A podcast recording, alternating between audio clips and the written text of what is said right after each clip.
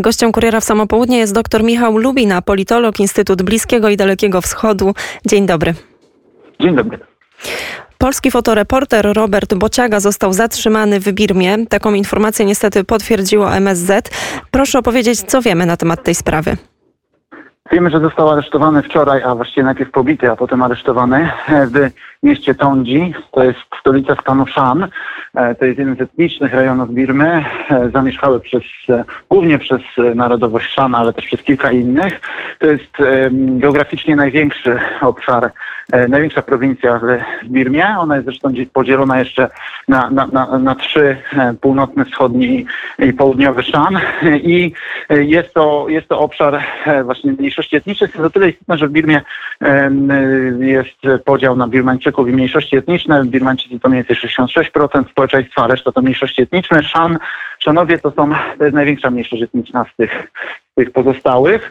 No i e, no jest to ważny, ważna prowincja, e, dużo, e, dużo różnych dóbr naturalnych, rolnictwo i tak dalej, więc, więc jest to istotne, jest istotne miejsce. Tongji jest stolicą tego, tej, tej prowincji, a a Bociąga, bo chyba bez polskich znaków jest to podawane. Jego nazwisko mieszkał w Niąszłe. Niąszłe to jest miasto, które jest nad jeziorem Inle. Ono jest dość znane wszystkim tym, którzy byli w Birmie turystycznie, bo, bo to obok jest właśnie jezioro Inle, jedna z głównych atrakcji turystycznych tego, tego, tego państwa. No a Tongji to, to stolica. No i z tego co wiemy, to fotografował e, demonstracje i tłumienie tych demonstracji przez wojsko i jak pokazują zdjęcia, został najpierw e, zatrzymany, następnie pobity, a potem wzięty e, przez, na posterunek przez, przez armię i tyle wiemy. E, nic więcej są... nie wiemy i to było wczoraj. I to są bardzo niepokojące informacje. A proszę powiedzieć, co może grozić e, Robert, Robert Bociąga, tak? bo już teraz trzeba to nazwisko wymienić e, poprawnie. Jak obserwujemy praktyki w Mianmie, co dzieje się z zatrzymanymi demonstra- demonstrantami? Także wśród nich są dziennikarze, no teraz jest jeszcze dziennikarz właśnie z Polski. E, co, co może mu grozić? Gdyby był Birmańczykiem albo innym mieszkańcem Mianmy, to groziłaby mu nawet śmierć. E, ponieważ jest obcokrajowcem, to myślę, że ma większe szanse e, i że najprawdopodobniej grozi mu pobicie. No już został pobity, więc e, możliwe, że zostanie jeszcze bardziej pobity w trakcie przesłuchania i myślę, że po kilku dniach zostanie wypuszczony i deportowany z, z, z kraju. No i to jest oczywiście najbardziej prawdopodobne i to jest też najbardziej optymistyczne, no bo, no bo znając armię birmańską mogą go tak pobić, że go zabiją, więc, więc to, ta wersja, że go tylko pobiją i wy, wygonią później z kraju jest jest dużo bardziej e, optymistyczna. E, jeżeli spojrzymy na dotychczasową praktykę armii birmańskiej wobec dziennikarzy zagranicznych, e, to najczęściej jeśli ich czasami zabijali, to było to raczej przypadkiem. Natomiast dużo częściej było tak, że, że ich aresztowali, przesłuchiwali, a następnie wypuszczali i wyrzucali z kraju. Więc myślę, że, że tak będzie i z nim. No im większy rozgłos, tym jego szanse na wydostanie się z tej sytuacji rosną. No i, i, myślę, że tak to się w końcu stanie. Jest taka zasada w dyplomacji, że są pierwsze, mniej więcej pierwsze dwie doby jest na wyciągnięcie człowieka e, w te, tego typu krajach e, potem, potem jest to już znacznie trudniejsze. E, więc, więc no, te, teraz jest to kluczowy moment. Dotychczasowy, poprzedni taki znany przypadek na początku protestów to był japoński dziennikarz, i on rzeczywiście został wypuszczony po kilku dniach. E, natomiast czy, czy tak będzie i tym razem nie wiem, no ale stawiałbym, że, że właśnie tak się to skończy, a mianowicie, że zostanie, że zostanie e, e, deportowany w wersji mniej optymistycznej, ale nadal nie tak najgorszej, spędzi trochę czasu za kratkami, a następnie zostanie deportowany. No i oczywiście jest najgorsza możliwość, że go zabiją, ale wątpię, żeby to zrobili z premedytacją, dlatego że, no, że każdy obcokrajowiec zabity to dodatkowy kłopot międzynarodowy, więc więc e, myślę, że nie będą tego chcieli. To może tak, to jednak dużo sadystów jest w armii birmańskiej, może tak być, że, że, że któryś to zrobi nieumyślnie, natomiast, natomiast e, jakbym to miał na chłodno analizować, to myślę, że najbardziej prawdopodobne jest właśnie, że go, że go e, pobiją, a następnie deportują. A proszę opowiedzieć, jak w ogóle wygląda teraz sytuacja na ulicach Birmy? Nadal trwają protesty, aczkolwiek są one rozproszone, dlatego że armia zaczęła już odpowiadać ostro, zaczęła strzelać do ludzi, tłumić te demonstracje. Szczególnie w zeszłym tygodniu, aczkolwiek wczoraj również mieliśmy dziewięć ofiar śmiertelnych. W tym tygodniu armia bardziej bije niż zabija, ale tak czy siak tłumi te protesty. W efekcie one są rozproszone, to znaczy w różnych częściach miast małe grupki protestujących zaczynają protest, później armia do nich podjeżdża, no i wtedy w innych częściach miast inne grupki protestują. To jest trochę taka, taka zabawa w kotka i myszkę, tylko że krwawa niestety, bo, bo, bo policjanci i wojsko biją, żeby, żeby przestraszyć i, i żeby naprawdę skrzywdzić, więc, więc tak wygląda za dnia. Nocą jest fala aresztów.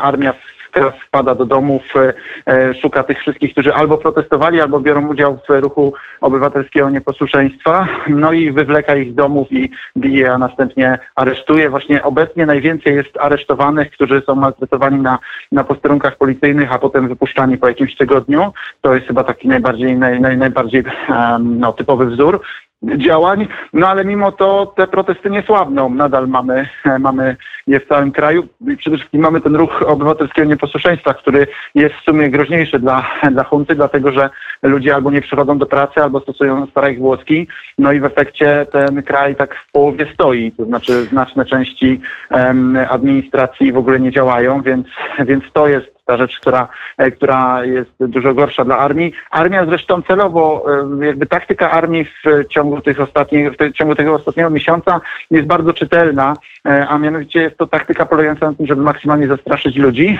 i oni stosują różne metody tego zastraszania. Jednym jest właśnie strzelanie do ludzi na ulicach, innym jest to wywlekanie w domu, jeszcze innym są zabójstwa niektórych działaczy opozycyjnej partii.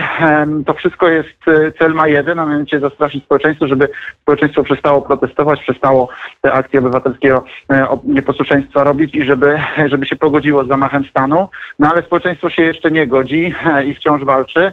To jest naprawdę imponującym wynikiem, bo już mamy ponad miesiąc e, protestów w kraju, który jest de facto krajem wojskowym, w którym cała administracja jest, jest opanowana przez wojskowych, który, w którym tak naprawdę państwo jest przedłużeniem armii, no to taki, taka forma buntu ze, ze strony obywateli jest naprawdę czymś imponującym. To jest godne podziwu, ale właśnie może poświęćmy tak. chwilkę w takim razie dla samych protestujących. Wiadomo, że są to mieszkańcy Birmy, ale może możemy wśród nich wyróżnić jakieś grupy albo kto jest na tej pierwszej linii protestów.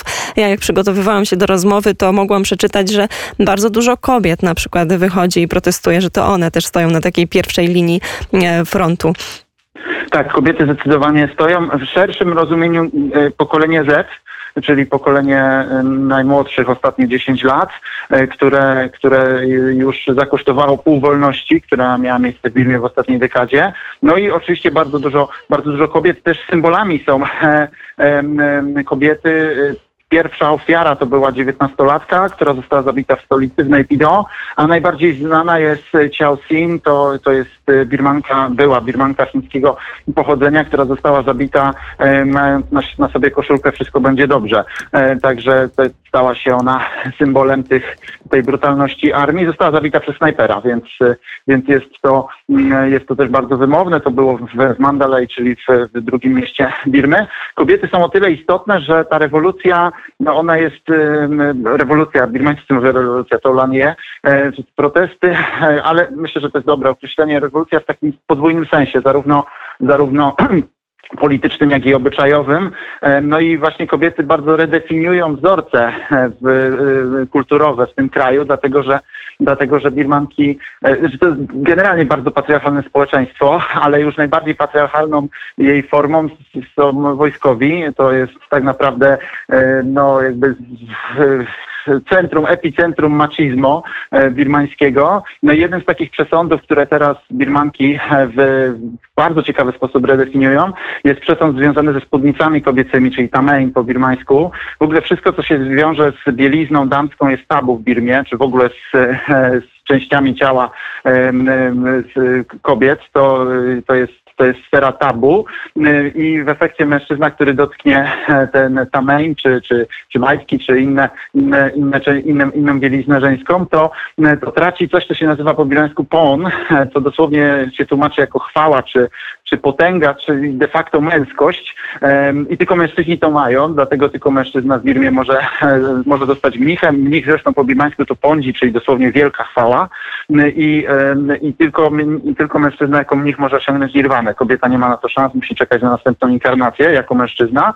Także to są bardzo silne wzorce patriarchalne, a te kobiety teraz to redefiniują w fascynujący sposób, bo zawieszają nad ulicami miasta swoje tamein, czyli te swoje spódnice i teraz jeżeli mężczyzna przejdzie pod, tą, pod wiszącym się praniem z tamein, to to straci te swoje pon. No i w efekcie te, te, te, te przesądy są, naprawdę działają, bo jak widzimy, to armia jak widzi te, te, te, te spódnice wiszące nad ulicami, to najpierw je kijami ściąga, następnie pali, a dopiero potem tłumi te protesty. To oczywiście nie zmienia faktu, że ostatecznie tłumi te protesty, ale przynajmniej to spowalnia e, te działania e, pacyfikacyjne i w efekcie ci ludzie mają się gdzie ukryć, schować. Także też walka z tymi przesądami ma jak najbardziej praktyczny wymiar. Jest to jakiś jeden, można powiedzieć, pozytywny ele- element w tak Tak. dramatycznej, dramatycznej, dramatycznej sytuacji.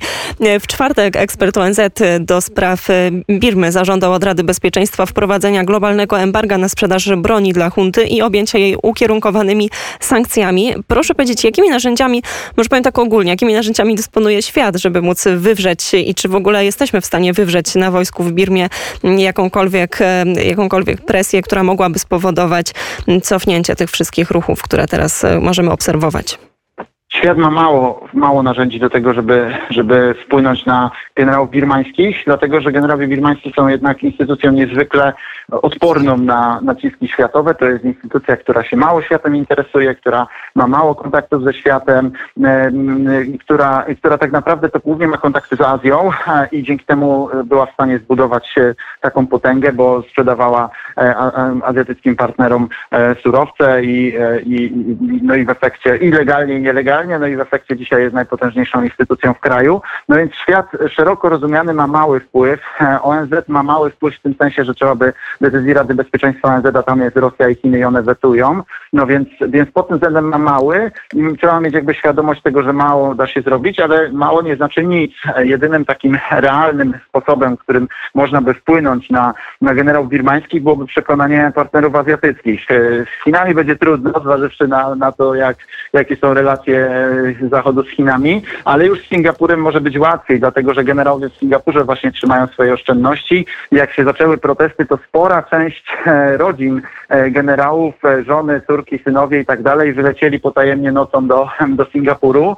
Także to Singapur jest tutaj e, miejscem, w którym, do którego należy e, uderzać i przekonywać rząd singapurski, żeby, żeby tych generałów e, swoimi kanałami przymuszał do, no, żeby przynajmniej nie zabijali ludzi na ulicach, tak? Więc, więc, więc to jest jedyny sposób, jaki świat ma, czyli wpływać na azjatyckich partnerów, na Singapur, na ASEAN szeroko rozumiany, no tylko to będzie bardzo trudne, bo, bo oni się kierują przede wszystkim zasadami ingerencji w sprawy wewnętrzne kraju, no i, e, no i długie, długie dekady e, zachodniego neokolonializmu, jak oni to nazywają, czyli mieszania się właśnie w sprawy wewnętrzne tychże państw, no, sprawiają, że trudno się z nimi rozmawia, nawet jak się ma szlachetne intencje, tak jak teraz, dlatego że no to, co się dzieje w Birmie, to jest tak naprawdę powstanie ludowe przeciwko, czy narodowe wręcz przeciwko władzy e, no, uprzywilejowanej kasty wojskowych, którzy, którzy którzy ukradli Birmańczykom przyszłość, dlatego że, że to, co zrobili, ten zamach stanu i teraz jeszcze te represje, one no, ben- mogą mieć konsekwencje dla Birmy albo złe, albo fatalne, więc, e, więc tak naprawdę to, to, to jest po prostu powstanie narodowe przeciwko, przeciwko władzy, która pochodzi z lufy karabinu. Jak I e, można powiedzieć, że. Birma jest w tym powstaniu jednak osamotniona. No bo jakbyśmy tak spróbowali podsumować, to mamy bardzo krwawe demonstracje i cierpią po prostu jak zawsze zwykli ludzie. Po drugie, e, mamy jakąś zapowiedź kolejnych wyborów, ale też bez konkretnej e, daty. Ch- Chyba nie ma też wiary e, w Birmie, że te zapowiedzi i te wybory mogą się odbyć albo będą po prostu uczciwe. No i czy to może być w takim razie początek takiej opresyjnej dyktatury, która będzie trwała i trwała teraz w Birmie i nie, nie ma za bardzo szansy na zmianę? No niestety tak to wygląda. Te, te, te, to po- powstanie birmańskie jest jak po, polskie powstania, no, może z wyjątkiem Wielkopolskiego i Trzeciego Śląskiego. No, jest po prostu szanse na zwycięstwo są bardzo marne, co nie zmienia faktu, że oczywiście sercem trzeba za nimi być i jest to imponujące, jak się rzucają z pięściami na czołgi Birmańczycy, no ale szanse na zwycięstwo mają mają marne i chyba sami to wiedzą, no ale mimo wszystko się rzucają z tymi pięściami na te czołgi. Co do wyborów, to, to rzeczywiście junta zapowiedziała wybory, ale jednocześnie no, trudno wierzyć e, generałom. E, Oni jednocześnie wyaresztowali partię opozycyjną, postawili przywódcom, w tym przywódczyni Aung San Suu Kyi, absurdalne zarzuty. No więc, więc tak naprawdę oni chcą stworzyć wybory, w których będą brali udział tylko, tylko partie dopuszczone przez armię. No to to żadne wybory w tym momencie dla, dla ludzi, więc, no więc w tym momencie to, to, to, to nie jest jakby perspektywa, więc e, tak, niestety to, co pani mówi, a mianowicie ten powrót do fatalnej dyktatury wojskowej, ta dyktatura wojskowa w Birmie trwała między 62 a, a 2000, e, 2011 rokiem, e, jest najbardziej prawdopodobny i to była dyktatura, która doprowadziła ten dziś bogaty kraj do ruiny. I, to Birmańczycy pamiętają, bo to nie było tak, da, tak, tak dawno temu, więc, więc teraz e, to jest niestety najbardziej prawdopodobny scenariusz, no chyba, że zdarzy się cud i, e, i te protesty, to powstanie ludowe doprowadzi do podziału w armii i, i, i część generałów przejdzie na stronę e, ludu, ale do tej pory tak się nigdy nie, nie stało w Birmie. Jakby zawsze armia była bardzo lojalna wobec siebie, No i e, jest, no i to jest najbardziej prawdopodobny scenariusz, że pozostanie lojalna wobec siebie. No i niestety e, doprowadzi to do, do dalszego rozlewu krwi i do, i do ruiny, ruiny tego kraju. Tak o sytuacji w Mianmie, w dawnej Birmie mówił dr Michał Lubina, politolog Instytutu Bliskiego i Dalekiego Wschodu, Uniwersytet Jagielloński. Bardzo serdecznie dziękujemy za ten komentarz. Dziękuję serdecznie.